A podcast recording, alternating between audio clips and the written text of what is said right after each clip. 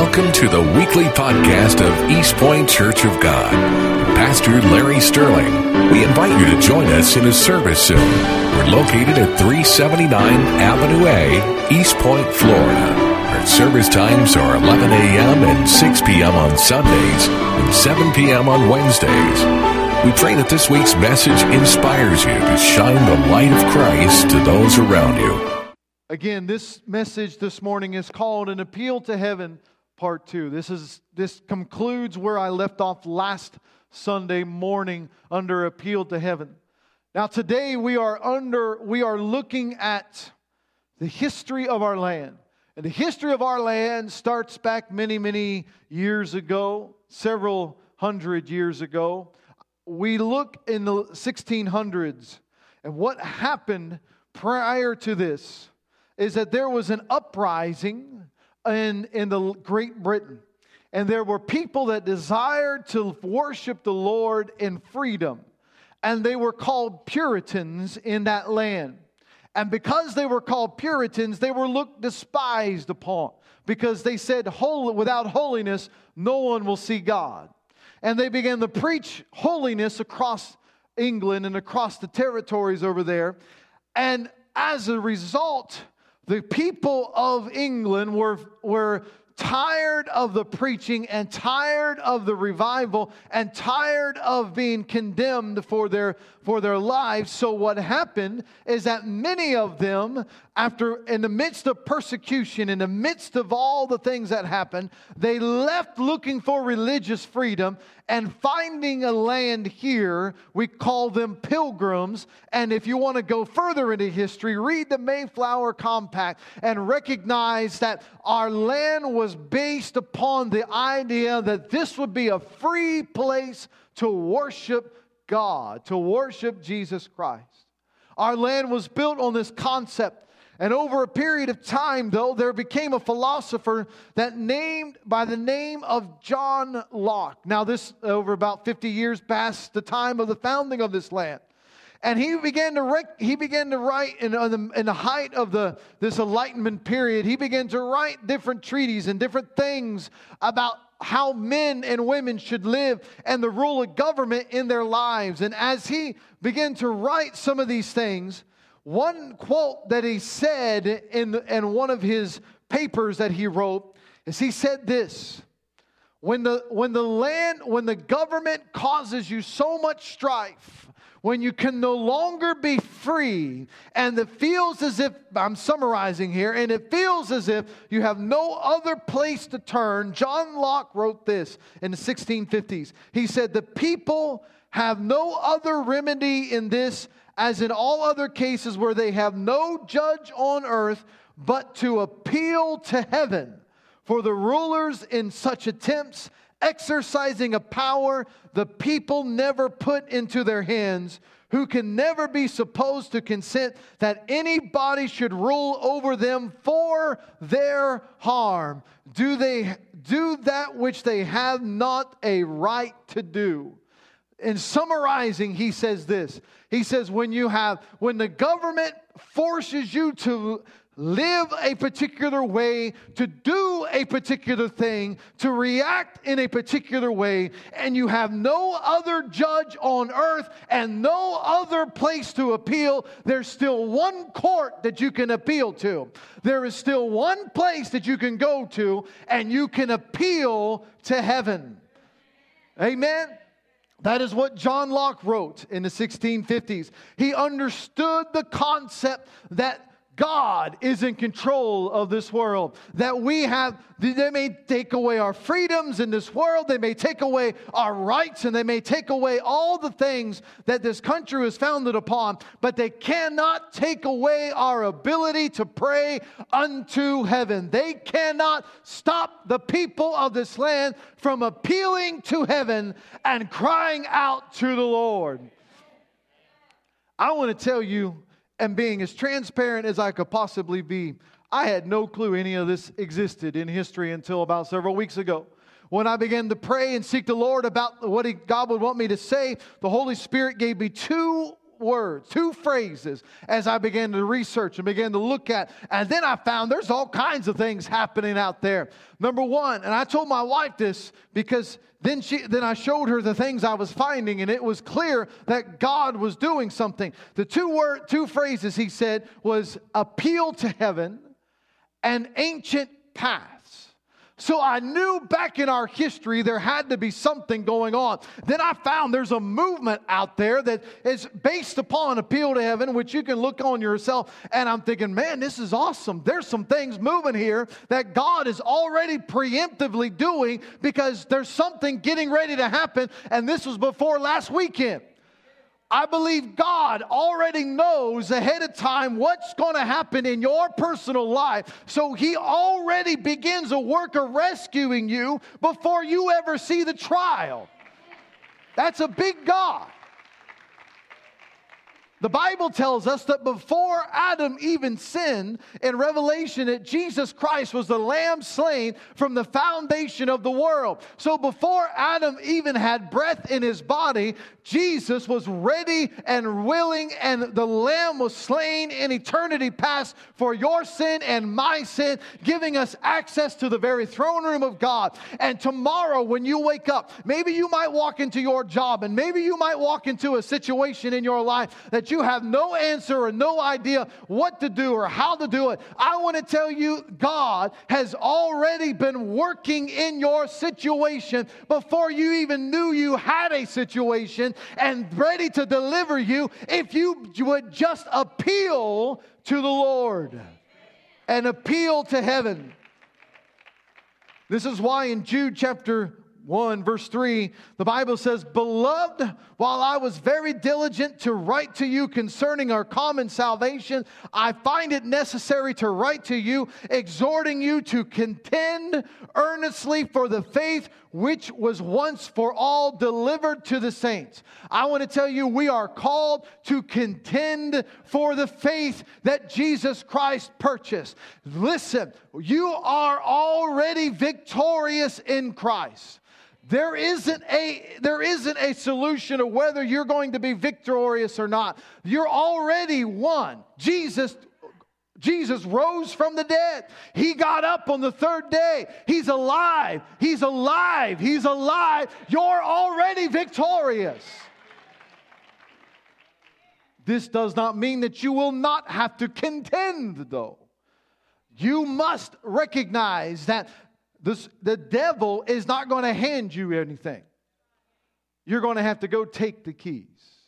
You're going to have to go get your miracle. You're going to have to go expect and believe and contend and fight and press in until you see the fruition of what God has promised you in your life.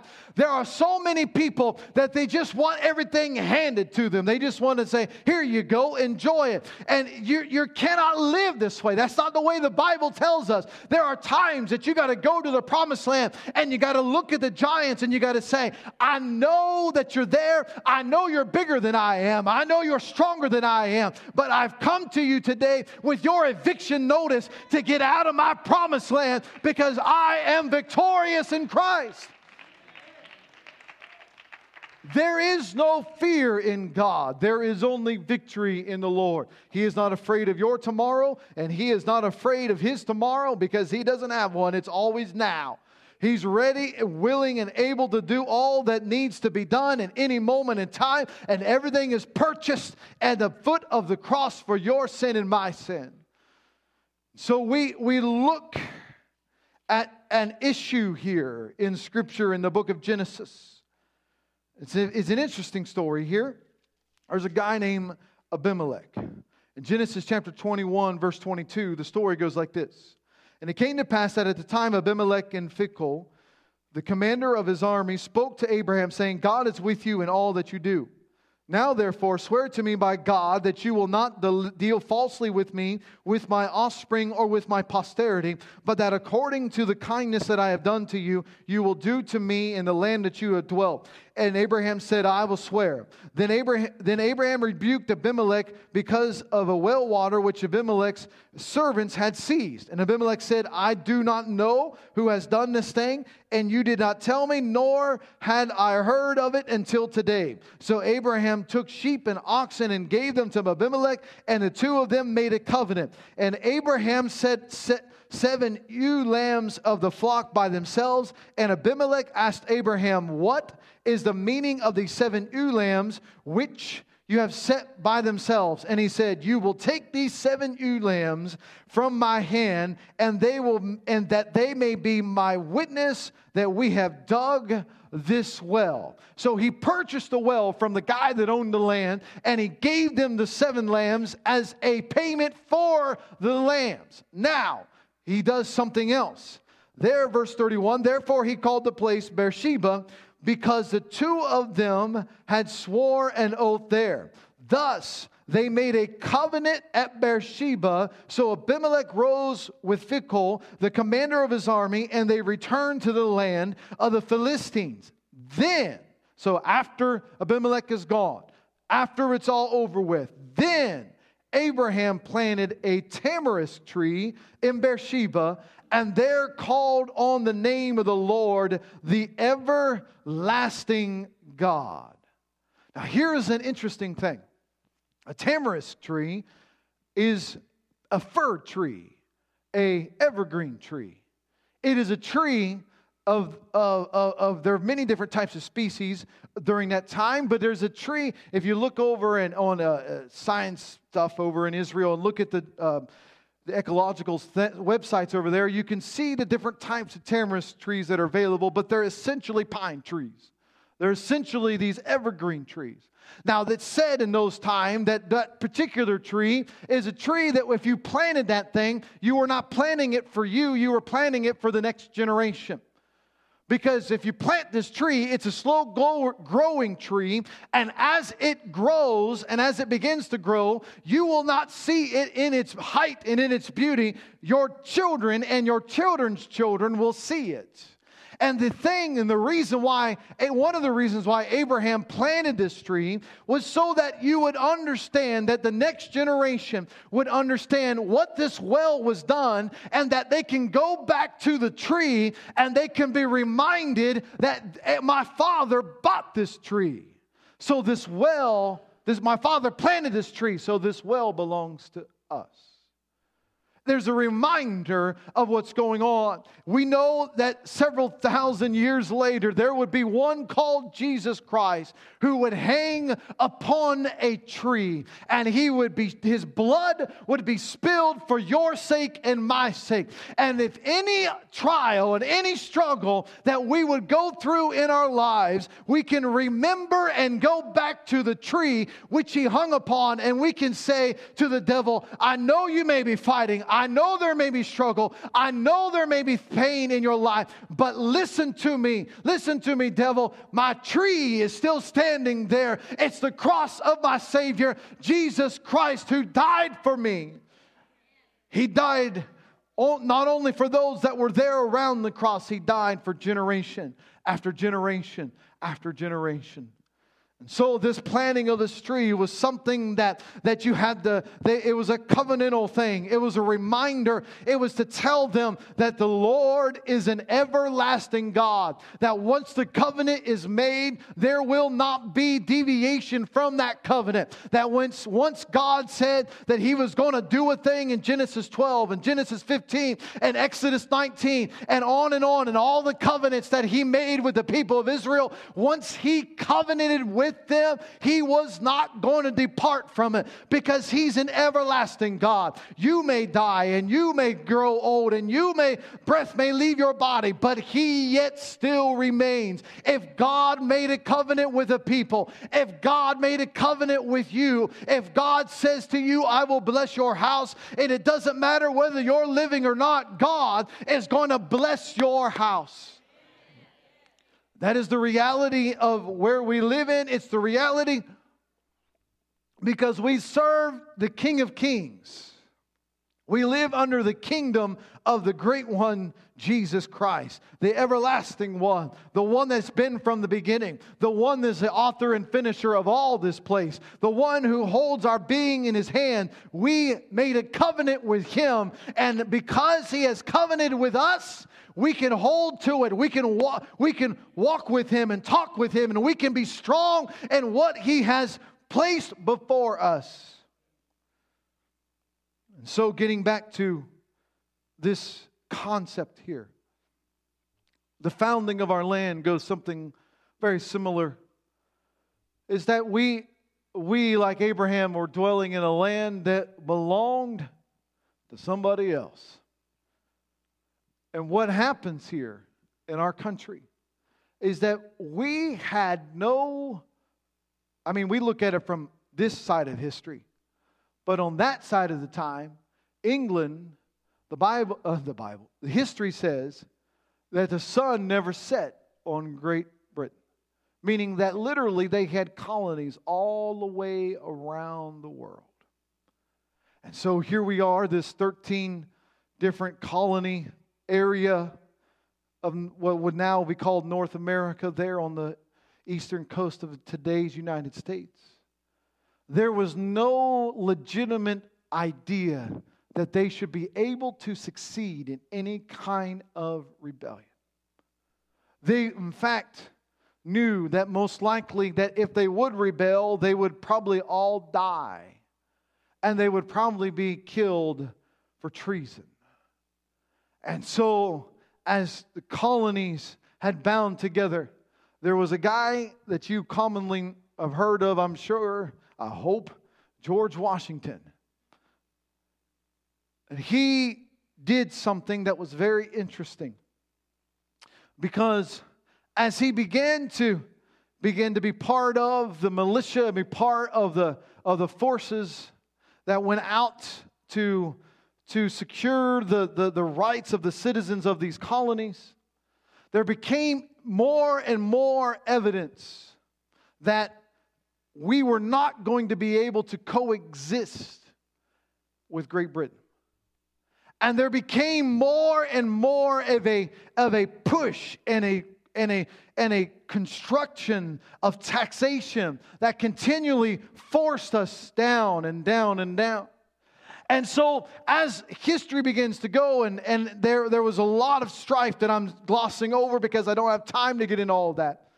And as history begins to go, and as some of you are very well aware of, in 1775, George Washington began to he privatized his own navy. He got a bunch of schooner ships and he began to send them out into Boston Harbor to protect the citizens of Boston, and he financed it of his own money. And as he began to finance it on his own money, they, they recognized that there needed to be some level of hope for this, this little fleet. So they they remembering their education and over a hundred years prior, John Locke writing about the concept of appeal to heaven, they began to, to literally fly a flag over the ships of George Washington's schooner ships that went around. And as they went around these ships, this flag represented something very important. This flag said, We know that the, the giant is bigger than us. And we know that our cause is right and just. And we know these things. And we also know that without the help of God, we will utterly fall. So they flew this flag over their ships.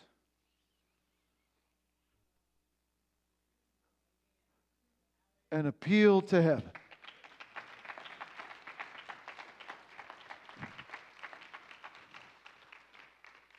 They flew this over their ships. If you go to Massachusetts, it's one of their flags right now an appeal to heaven. I had no idea.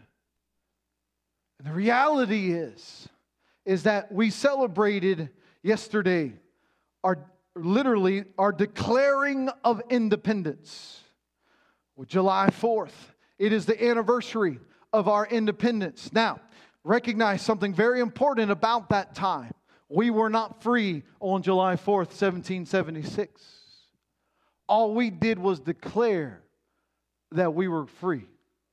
Why do we celebrate that? Because the war wouldn't end for several years later. We, could, we still could have lost. We declared it. You see, there's something that you can do when you believe God that you can hold to the fact that if we declare something by faith, we are putting ourselves in the hands of God. And if you look in the Declaration of Independence, I thought, well, if this is all going to fit together, I'm going to find it in the Declaration of Independence. And lo and behold, it's in there.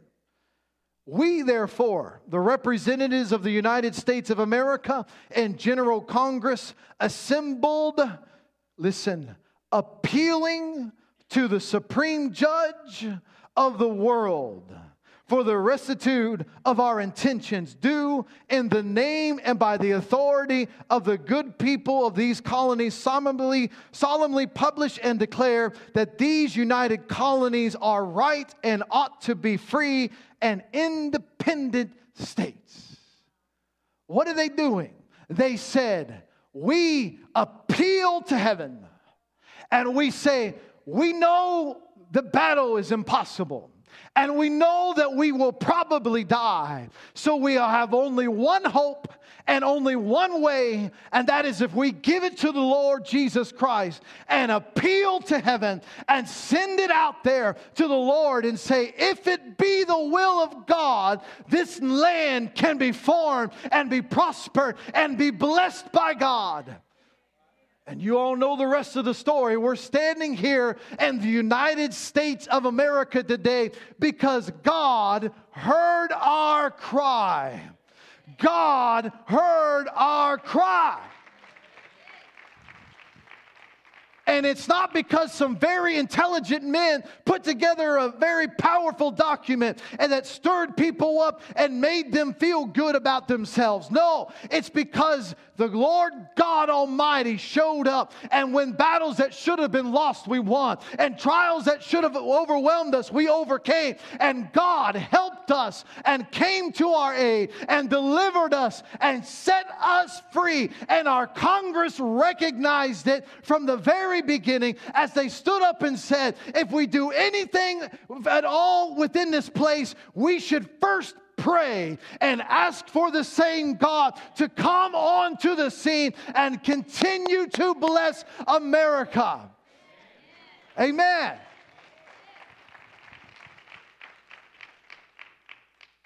The reality is is that what America bought, what they purchased was freedom to serve Jesus without fear of the state coming in and burning down your church and tar and feathering you and many other things that they did during that time. What the reality is, is that there was never any intention for this country of ours to be separate from morality that Jesus Christ, that you find in the Word of God. That this country of ours, John Adams said it in what some, in some way, he said that basically we cannot and will not exist as a land, as a free people, unless we are a moral people.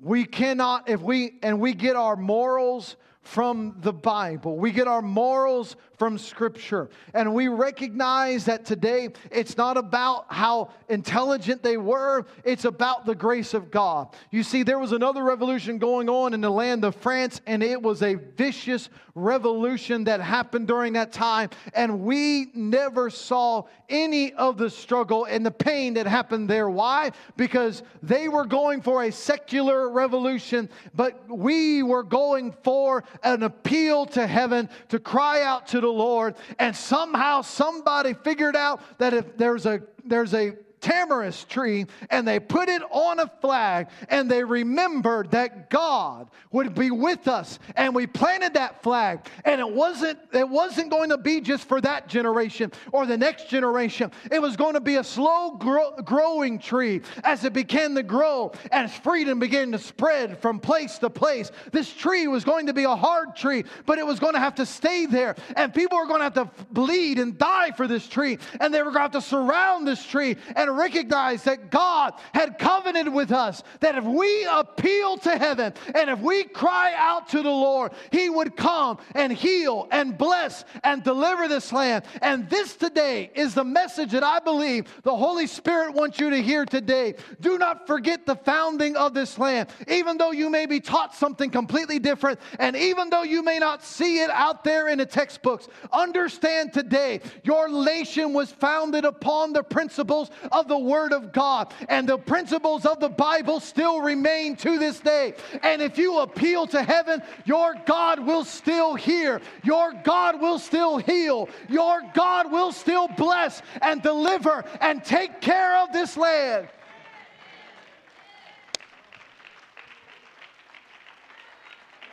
Praise God in this place. The Bible tells us in Isaiah chapter 40 Have you not known and have you not heard? The Lord is the everlasting God the creator of the ends of the earth. He does not faint or grow weary. His understanding is unsearchable. He gives power to the faint, and to him who has no might, he increases strength. Even youth shall faint and be weary, and young men shall fall exhausted. But they who wait for the Lord shall renew their strength. They shall mount up with wings like eagles. They shall run and not be weary. They shall walk and not faint. I'm here to tell you this morning that God wants you to recognize the powerful truth that is this that if you wait upon Him, don't get ahead of yourself, don't take matters into your own hands, don't try to fight the battle on, in the ways of the world, but if you wait upon the Lord, if you hold to God, if you pray, if you seek God, if you begin to appeal to God, it doesn't matter what a Supreme Court may rule, it doesn't matter what somebody else may say, it doesn't matter what this kingdoms of this world says, there is still one king over all. And he's looking for a people that are righteous, he's looking for a people that are holy, he's looking for a people that will appeal to him and believe upon him. We're creating a prayer room over here. And the reality is is that after service we're going to hang this flag right there in that room. We're going to fly it over this, this room today. Why? Because our job is to appeal to heaven. You say, My, my daughter isn't saved. Appeal. She's hooked on drugs. She's in a lifestyle that she cannot escape from. Appeal. Doctors say there's no hope. Medicine won't fix it. Appeal. They may doctor's diagnosis says that it's it's fatal. You can still appeal. The world says that the, the economy is going to fail. We can still appeal. The world says that every, everything is impossible. It's not going to way. It's got to be this way. Where the poor are taken advantage of and the rich are all these things. We have one more thing to do. We can still appeal. We don't have to listen to what the report of the world is. We shall believe the report of the Lord. And if our God declares it, it shall be done. Your parents, your grandparents, your great grandparents, they all, at different times and different ways, knew that they could call unto the Lord. We have in this land of ours two categorized great awakenings. The third one took place in 1858 and 1859, right before the Civil War. There were appeals, one after the other after the other. And here we are. It came to the point in 1859 that they were shutting down businesses every day at noon so people could gather and pray all across this land. And in that time period, 10% of the population of the United States received Jesus Christ as their Savior. Right before the Civil War. You don't recognize, you say, well, didn't the war still happen? Yes. But I'm telling you, if God's people weren't praying three years ahead of time, we have no idea what this land would look like today. We've seen revivals in the early 20th century as they began to move, as Pentecostalism was born, as many other revivals that have gone and spread across this world of ours, one after the other, have all been based upon one thing. The reality that the world says is there is not our reality. Our reality is found in the throne room of heaven, that He is still on the throne, and we do not have to stay silent, and we do not have to hear and accept as reality what the world calls us and tells us to do. That they may speak over us as a church, and they may call us a name, but our God is called you by His Son's name. You are His beloved, you are His child, you belong to the Lord, and He has given to you this day His Holy Spirit so that whenever you need Him, in the middle of the night, when that phone call rings and you don't know what to do and you don't know where to go, and fear is gripping your heart, I'm telling you, appeal to the heavenlies above that Jesus Christ is still on the throne. You can be free today. Our land is in, in bad shape today in many, many different ways. Many, many ways. The media is not reporting or not even going into, into many depths of what, the trouble that we are in. You know, there's roughly, and I'm going to finish with this illustration. There's roughly 350 million people that live in the United States. 350. And let's just say conservatively, just, just for throwing out numbers, we take 50 million of those as kids people under the age of 18. So you're left with 300 million people that are adults, according to the way we measure adulthood. Out of those 300 million people, 93 million of them are not working. One third of working adults' ability to work are not working. 30% almost. You don't hear this on the news. What am I telling you today? We need to start appealing again. Government isn't going to solve your problems.